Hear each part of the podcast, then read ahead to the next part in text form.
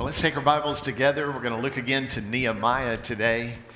If you go to uh, 1st, 2nd Chronicles, Ezra, Nehemiah, you can find that in your Bibles. And we'll read together beginning in chapter 2 as we're just moving verse by verse through this great book, enjoying the study time and, and reflecting with you on the truths that we're learning.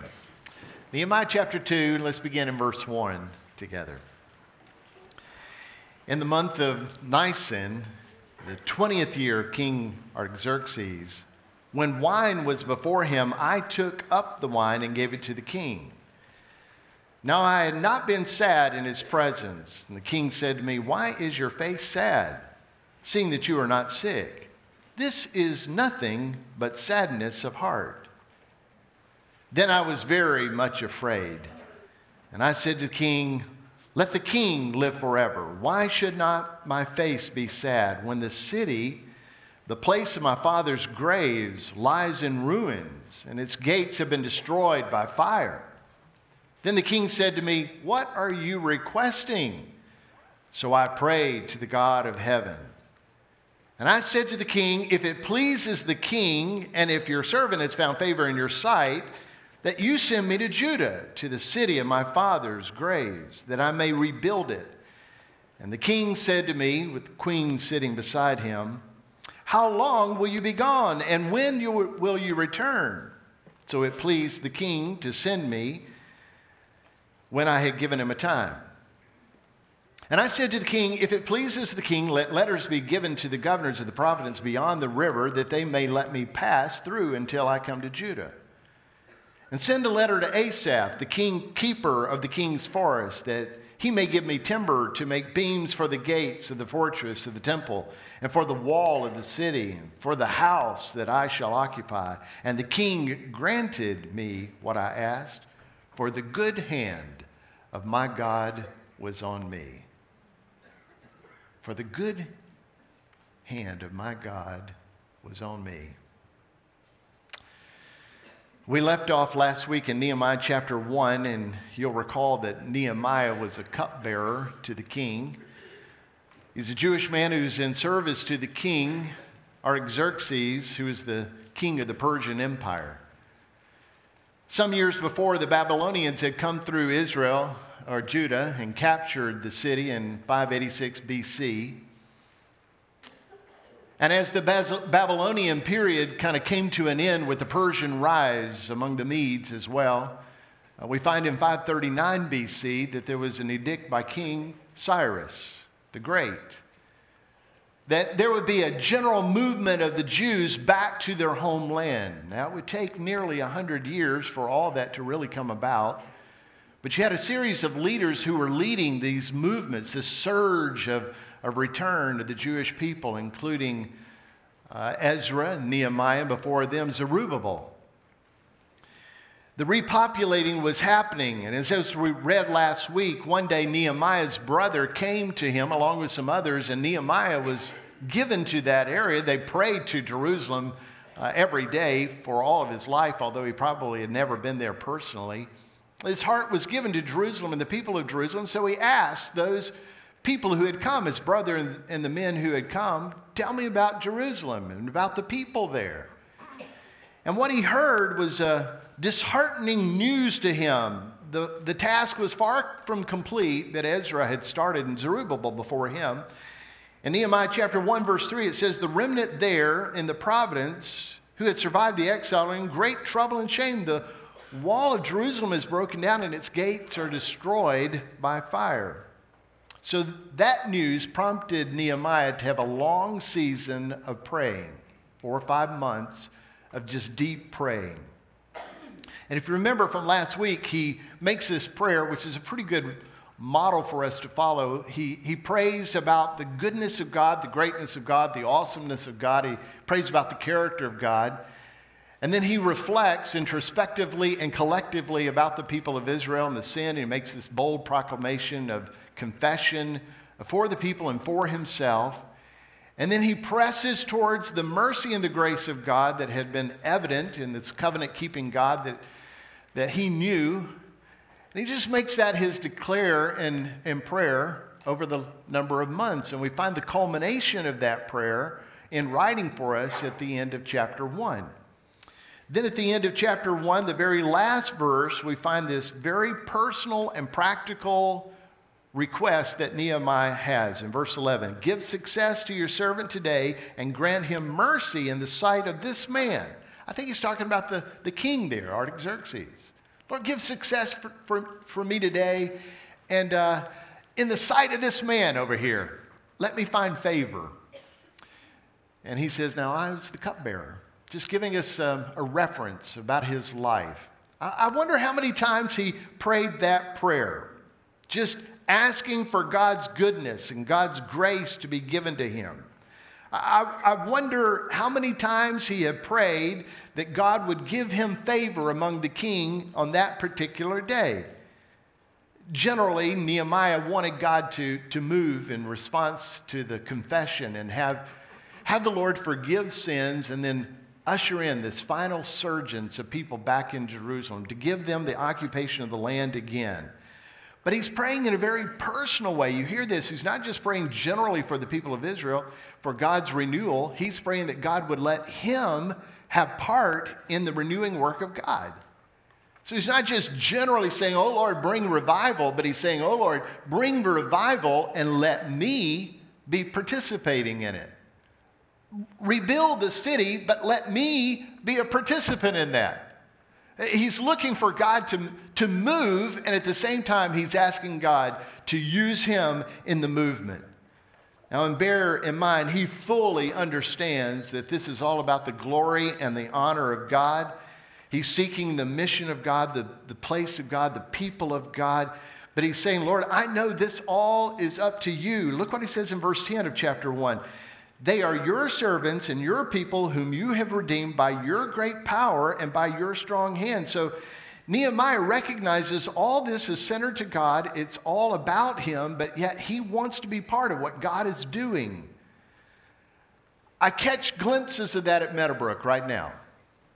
We, we find this to be the case in seasons, but th- this is one of those seasons. Wednesday night, I caught a glimpse of it in the conference center as the men were gathered. Probably 55 or so were gathered in that room.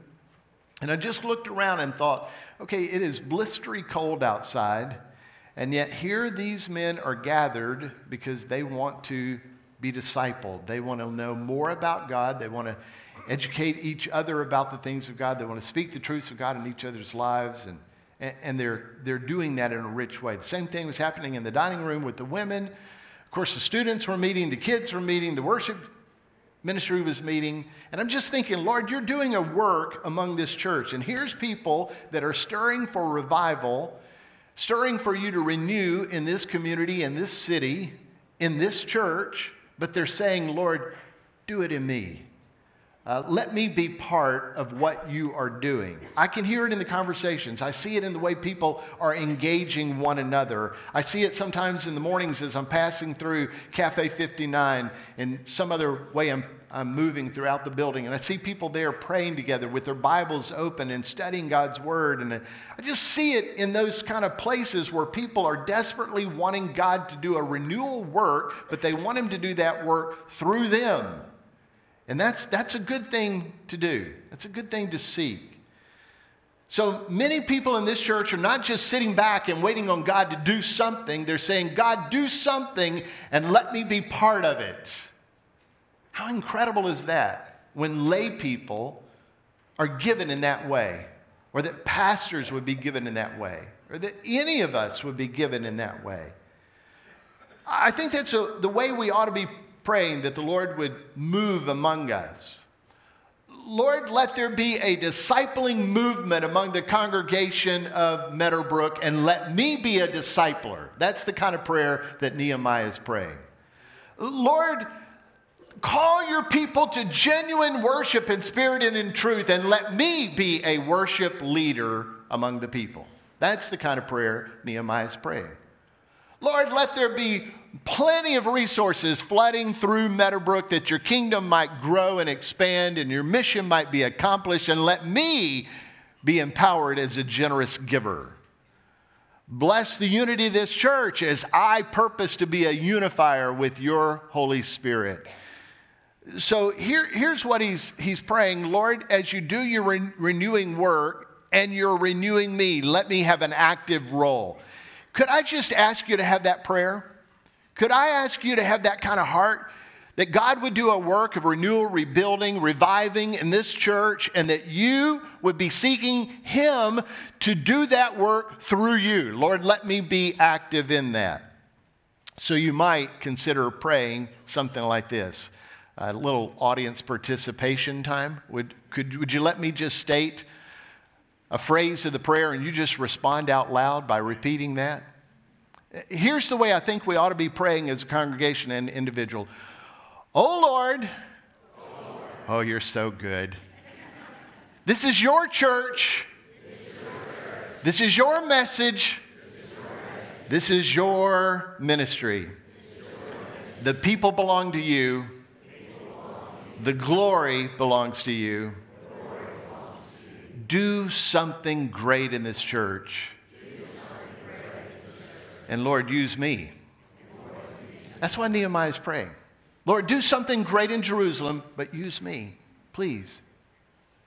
Do something great in Gadsden, but use me. He's not going to just sit back and just wait for God to mysteriously do something. He is praying actively God, do something. And would you have favor on me let me be part of that? Would you let me be active in that? You say, well, that's not my personality. This has got nothing to do with you and your personality.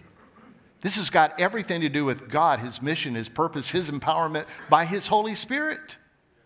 We're talking about things that you cannot do on your own, that would require God that would require His empowerment, His manifestation, His presence, His glory, His word, His mission. So Nehemiah is praying that Lord, this is your message, your mission, your people, your redeeming touch. Have favor, have grace, have mercy. You're a covenant keeping God, but Lord, do something in me through me. I want to be part of what you're doing. So you can just hear that prayer. I hear it in the heart of people in this room, and I'm grateful for that. That brings me to sort of a summary. I've got about five of these little summaries as I'm just going to walk through this narrative. And here it is People seeking a movement of God ought to seek God for the opportunity to move through them. So you want to pray for God's movement, but at the same time, you want to say, God, in your movement, would you have grace and let me be part of that? Active in that. Accomplish what you're going to accomplish, but Lord, please use me. Here I am, Lord, use me. Now, hopefully, you've read through the book of Nehemiah, and I'm not going to make this a spoiler for you. You know the narrative, you know that God answers his prayers, he gives him the request that he's asking.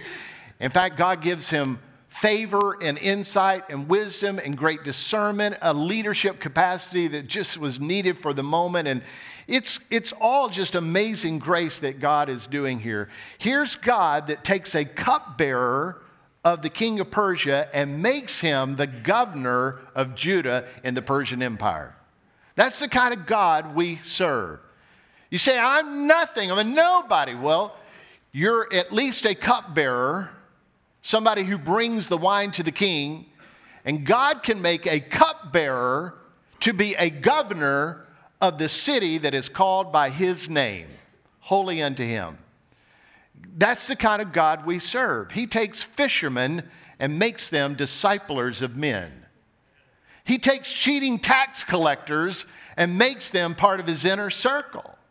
This is the kind of God we serve. He will move through you he will bring you to the point where He can use you wondrously. And I pray that you're seeking Him in that way. And God, God would do, use Nehemiah in an incredible way. Now, to do so, he would first have to work in the heart of the king. And so Nehemiah begins to pray that God would work in the heart of the king. Because let me just remind us that working in the hearts of people is God's business. We're not very good at that business. If you're trying to shape and work and, and make changes to the heart of the people around you, you're in the wrong business to be able to do that. You ought to be on your knees praying that God would change the heart of the people around you and then use you in the process while He's changing their heart. That's the kind of attitude that Nehemiah has. So, from Kislev to Nisan, that's uh, around December to April, Nehemiah just spends his time praying and fasting, doing his duty, but he's praying and fasting for God to work and that God would work in the heart of the king and work in the heart of the people. Can I just remind us this, that oftentimes prayer takes patience because God's timing is not necessarily like our timing. It's the way the psalmist wrote it in Psalm, Psalm 90. And Peter picks up on that as he declares it in his second epistle. He says, Don't overlook this one fact, beloved, that with the Lord, one day is as a thousand years, and a thousand years is one day. In other words, you're not going to be able to see this through in your own timing, but God will see it through in His perfect timing. Just keep praying.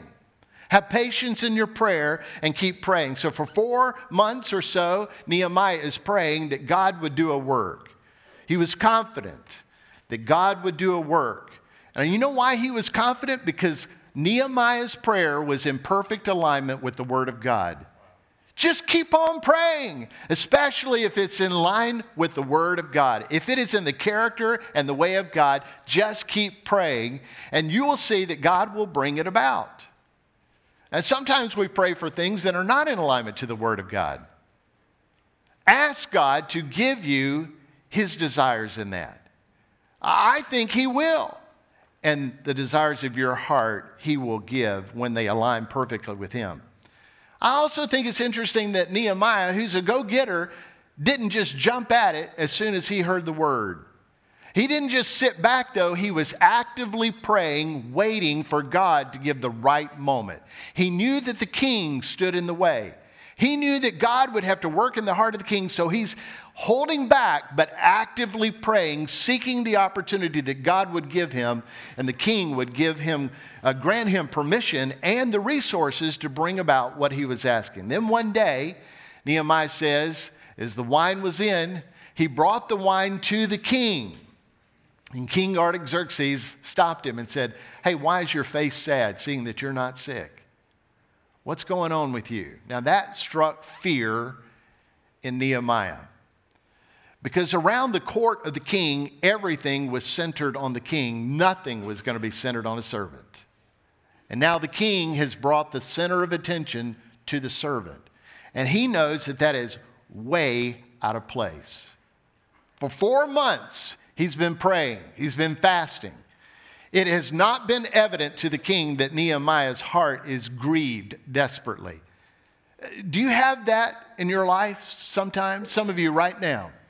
There's something deeply engaged in prayer that you just constantly, persistently go to the Lord. Something heavy on your heart. You can't get it off your heart, can't get it out of your mind. It's certainly reflected in your prayers, but yet you keep on going to work. You keep on going to school. You keep on smiling. Nobody's really going to know except those who are closest to you who have joined you in prayer. That's the kind of thing that Nehemiah has going on. The king had no idea. I don't know why this day, all of a sudden he recognized Nehemiah. His face was sad. I don't know why he's zoned in on him, other than God was at work. God was working in the king's heart, and Nehemiah recognized that. Here's a guy didn't wear his feelings on his sleeve. It wasn't obvious that, that he was moping and pouting about for four months, but on this day, in the anguish and the brokenness, this day, somehow that reflection came on his face, and the king picked up on it. Now, I don't know, but I'm guessing that a king would want his cupbearer to be a cheery kind of guy. I don't think he wants him to be sad and moping about. I don't know that you would want a bartender that's down and out. Kay tells me you don't want a bartender like that, but I would not know.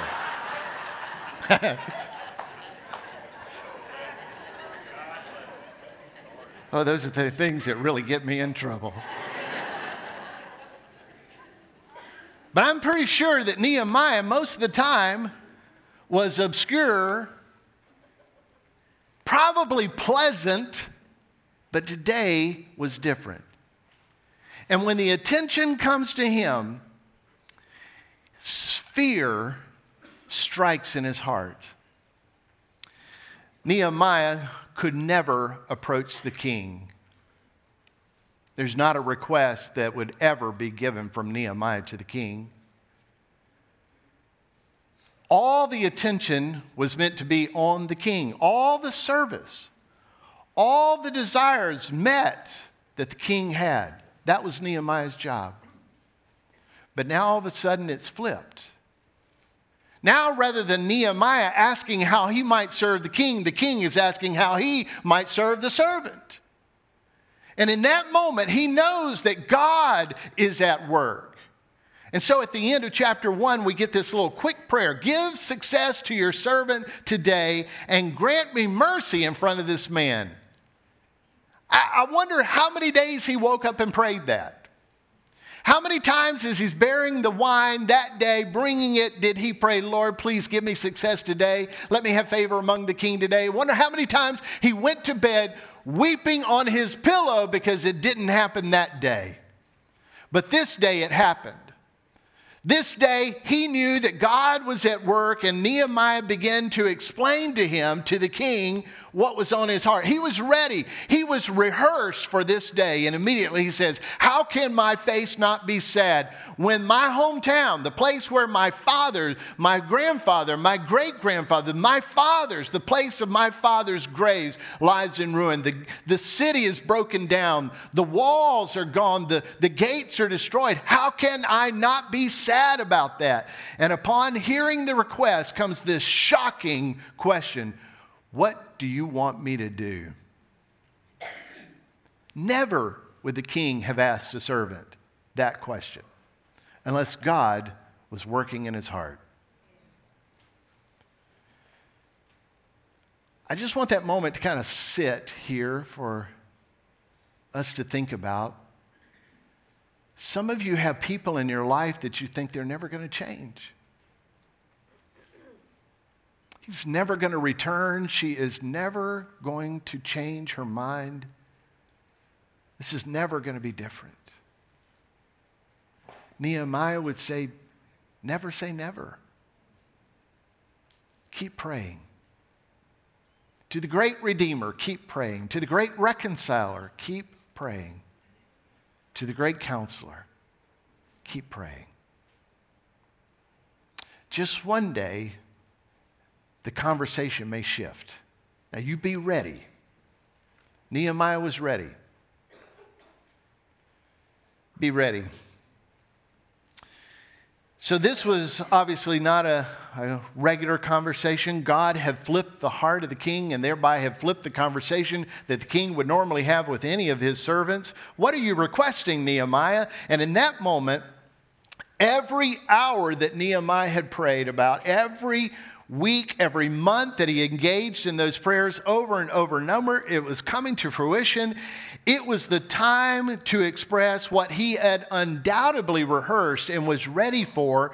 And he begins at that prompting to launch in to what he actually is longing for. Now, let me just stop for a moment because Nehemiah says, as soon as that question was raised and he gave a response, he shot up a quick prayer to the Lord. Do you have those quick prayers? I do. I mean, most often, those quick prayers come out like this while I'm seated at my desk Lord, I don't get this. I need your help. That's just a quick prayer. Now, behind that is hours, months, and years of me praying that God would get, give me wisdom, discernment, and understanding of His Word that I would be a good student, a disciplined student. You know, that's not in my nature of my flesh, that God would just give me opportunity to be disciplined in, as a student. But when I get to those moments, I just need that quick arrow prayer. And, and you've got those.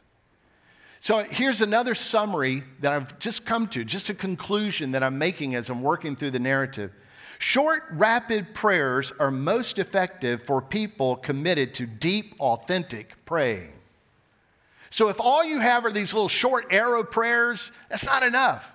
But those short arrow prayers where you're just launching quickly things to God because you are constantly in His presence and you are constantly engaging in prayer, those are really effective because they link with what is in your heart that you're expressing to Him. So, as Nehemiah prayed in his heart, he opened up to the king and began to express what was on his mind. This well thought out response he prepared for and, and obviously was ready for. In verse 5, it says, If it pleases the king, and if your servant has found favor in your sight, that you send me to Judah, the city of my father's graves, that I may rebuild it. I wonder how many times he prayed that in his mind. I wonder how many times he rehearsed that. Lord, when you open the king's heart and he gives me opportunity, here's what I'm going to say to him. And he is ready for it. It's, it's, a, it's a very succinct, concise, and a call for a decision to be made. That's, that's a good way when you're dialoguing with people. You're praying about God to move in their heart. And Lord, if you move in their heart and I get the opportunity, here's what I'm going to say. Here's the gospel I'm going to share with them. Here's the hope I'm going to give to them. Just be ready. I was talking to somebody the other day who was longing to share the gospel with somebody, and it's sort of kind of dancing around. My prayer for all of us is that we would be praying for those moments of opportunity. And when the conversation flashes in some spiritual way, you know that there is nothing spiritually good in us. So whenever it happens that we begin to talk in a spiritual way or anybody else talks in a spiritual way, you know the Holy Spirit is at work. And Lord, when I sense that moment of your working, here's what I'm going to say. And you be prepared for that. Be ready to launch into that. That's exactly what Nehemiah was doing. His heart was given to that. He was praying about it, and he was responding to this, uh, this need.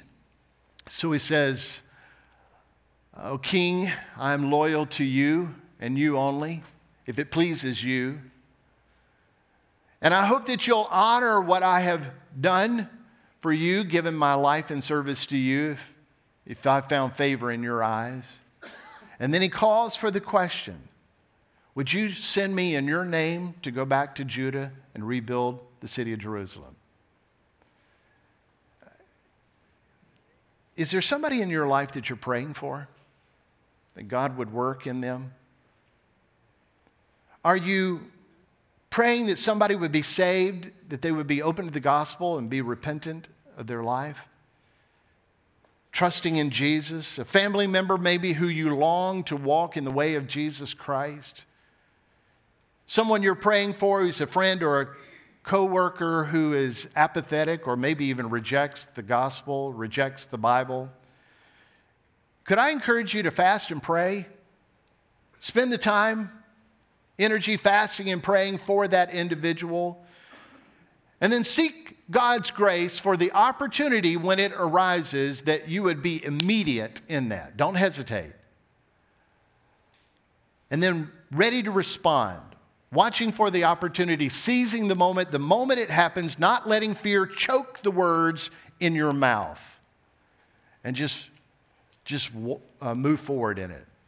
Uh, Brandon, I think you shared, uh, I think it was a podcast from Ray Comfort, who is uh, well known for his gospel presentation, always ready to give an answer to the gospel, and people are asking him about it. He goes out and does witness campaigns in, in open marketplaces and I heard him say the other day, you probably have heard him say this as well, that when he goes up to somebody, he immediately starts talking towards the gospel. And uh, the people that he was talking to, he doesn't hesitate, he just jumps right in it. And Ray said, Let me tell you why I do that. And he's witnessed to hundreds of thousands of people. Let me tell you why I do that. Because if I stop, if I linger, I'll talk myself out of it. How about that? He's known for his boldness, but yet he knows that if he doesn't launch immediately, that he will lose courage. So pray, fast for the heart of that individual. Seek the opportunity that God will open the opportunity. And when the opportunity arises, be ready to give your response immediately. Don't, don't linger, don't lag, don't pause, just move forward immediately. He was a prepared man. Now, here's a summary that I couldn't help but just jot down when I was working through this personally. Faith is not negated by good preparation and planning. You say, oh, that, it's, a, it's a seasoned uh, expression that you have. It, it's, a, it's a prepared gospel presentation. It's, it's words that you've been preparing for a, a while. Sure, because I have faith that God is going to open the opportunity for me to share it. I want to be ready to that. Faith is not negated by our preparation. It's not negated by our planning. In fact, it's an expression of our faith. So Nehemiah prepared, he planned, and was waiting for the sign. And when he saw it, he had faith that God was giving him the opportunity and the king would hear and be gracious towards him. So pray that God would move in the hearts of people, ready to respond immediately when they do so, and have that conversation with them that you planned. Now, Nehemiah knew that God was at work it's sort of like uh, Proverbs 21 says that uh, the heart of the king is like a stream in the hands of the Lord. He moves it, turns it where he wills. So he knew that God was working in King Artaxerxes' heart, and he was moving him. And he gets everything that he asked for. He gets the letters, he gets the timber that's needed for the the gates for his own house. He gets an army, he gets horsemen, he gets, he gets everything and more that he asked for because God's grace was upon him. He granted him. Look what he says in chapter 2, verse 8. The king granted me what I asked for, for the good hand of my God was upon me. Can we just pause for a moment and just reflect how Nehemiah knew and understood the goodness of God in this moment? Are you pausing and responding in the goodness of God in your life when you see it happening? It's the very character of God, the goodness of God. I'm not just talking about that God does good things. I'm telling you, God is good. And the good hand of our God is upon us. Listen how the psalmist describes this over in Psalm 34. Oh, taste and see that the Lord is what? Good, of course. Or Psalm 100, verse 5 For the Lord is, his steadfast love endures forever. Look what he says in Psalm 145 For the Lord is good to all. His mercy is over all that he has made. Every good gift, every perfect gift is from above, coming down from the Father of lights, with whom there is no variation or shadow due to change. In other words, that's just the way God always is. God is good. And so we ought to treasure and trust the good hand of our God. Could I ask you to remember that phrase? The good hand of our God. It's a phrase that's caught my attention the last several days as just reflected on this passage. Would you consider adding that to your prayers? Adding it to your conversations? Uh, Father, we just sit down at this meal and we just thank you for the good hand that you have placed upon us. Obviously, we have food on the table and a warm house to eat it in. Thank you for your good hand being upon us. Nehemiah knew exactly where this goodness was.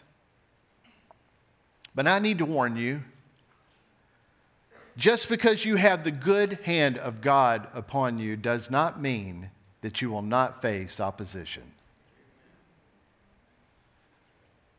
Look in verse 9 of chapter 2. Nehemiah says, Then I came to the governors of the province beyond the river and gave them the king's letters. That ought to, ought to be good, right? You've got the letters of the king saying everything he wants, everything he needs, I've given to him. Now the king had sent with me officers of the army and horsemen. My goodness, he sent his own regiment. That's incredible. But when Sanballat the Horonite and Tobiah the Ammonite servant heard this, it ple- displeased them greatly that someone had come to seek the welfare of the people of Israel. So I went to Jerusalem and was there three days.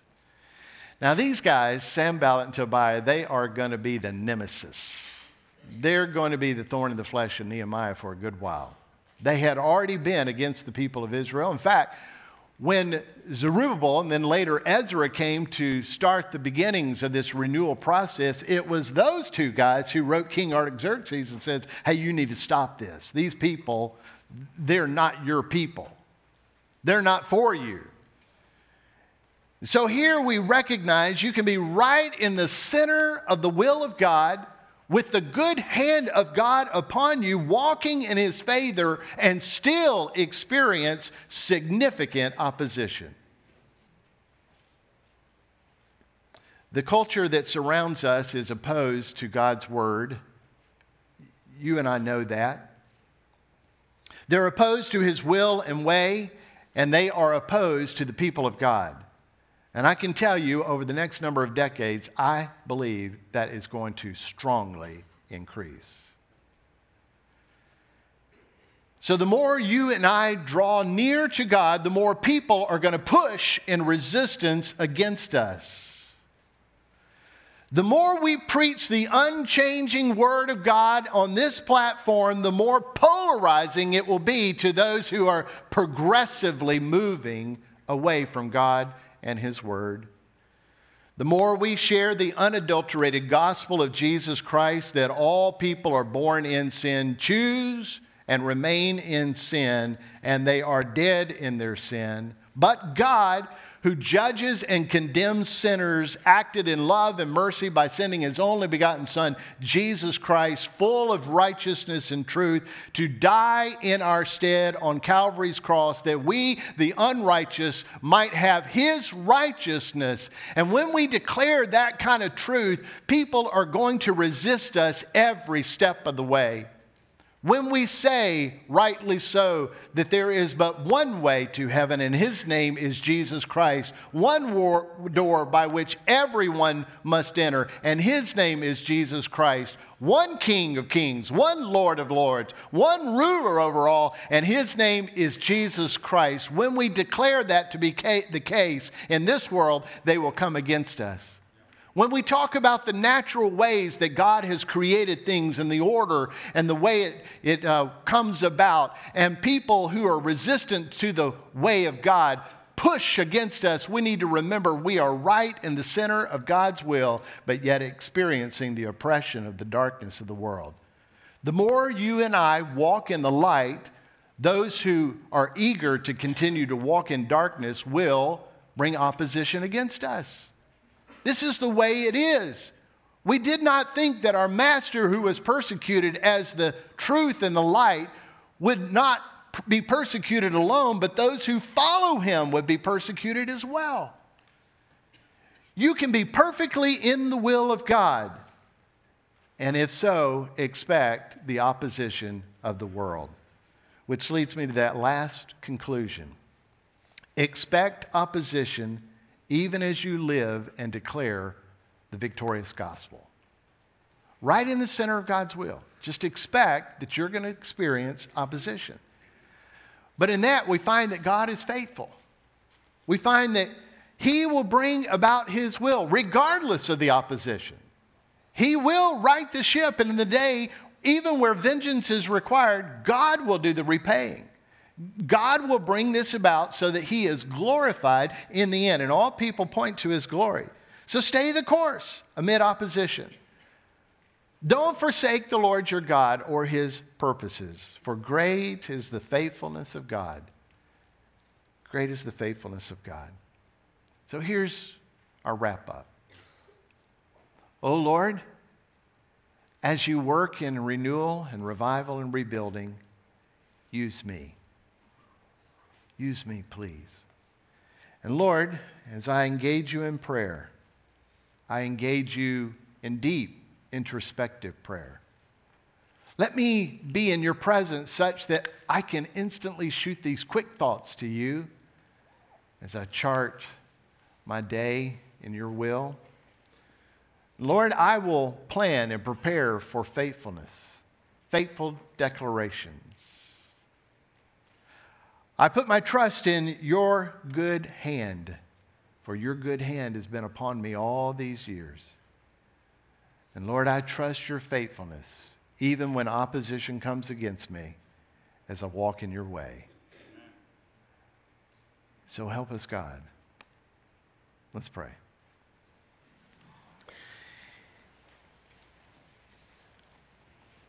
Lord, we do pray for a reviving of hearts to your purposes, to your ways, to your mission and ministry, to your word. And as you work in that renewing, Lord, use each of us. Use us effectively, efficiently for your honor and glory. Help us, Lord, to engage in deep prayer for people who are around us, people who we know and some we don't know. As you would draw them to yourself, Lord, use us and let us be prepared and planned, ready to speak your gospel truth, ready at any moment to give an answer for the hope we have. And Lord, we thank you that your good hand is upon us, helping us, meeting every need according to your riches and glory. Help us, even in the face of opposition, to be faithful to you, continuing to pursue you. And I pray that would bring honor and glory to King Jesus, in whose name we pray this prayer. Amen.